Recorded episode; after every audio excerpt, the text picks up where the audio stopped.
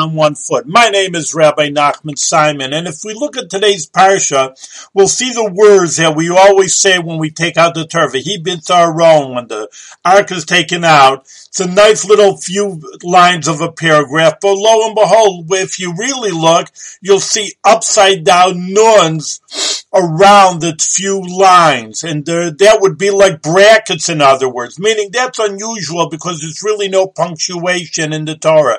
There are no commas or periods in the Torah. But here we have brackets. What's the reason for them? It's because obviously when you take out the Torah, it's a very holy thing, and the Jewish people before and after didn't do the right thing, and therefore they were bracketed around so it wouldn't interfere with the beautiful idea taking out the Torah.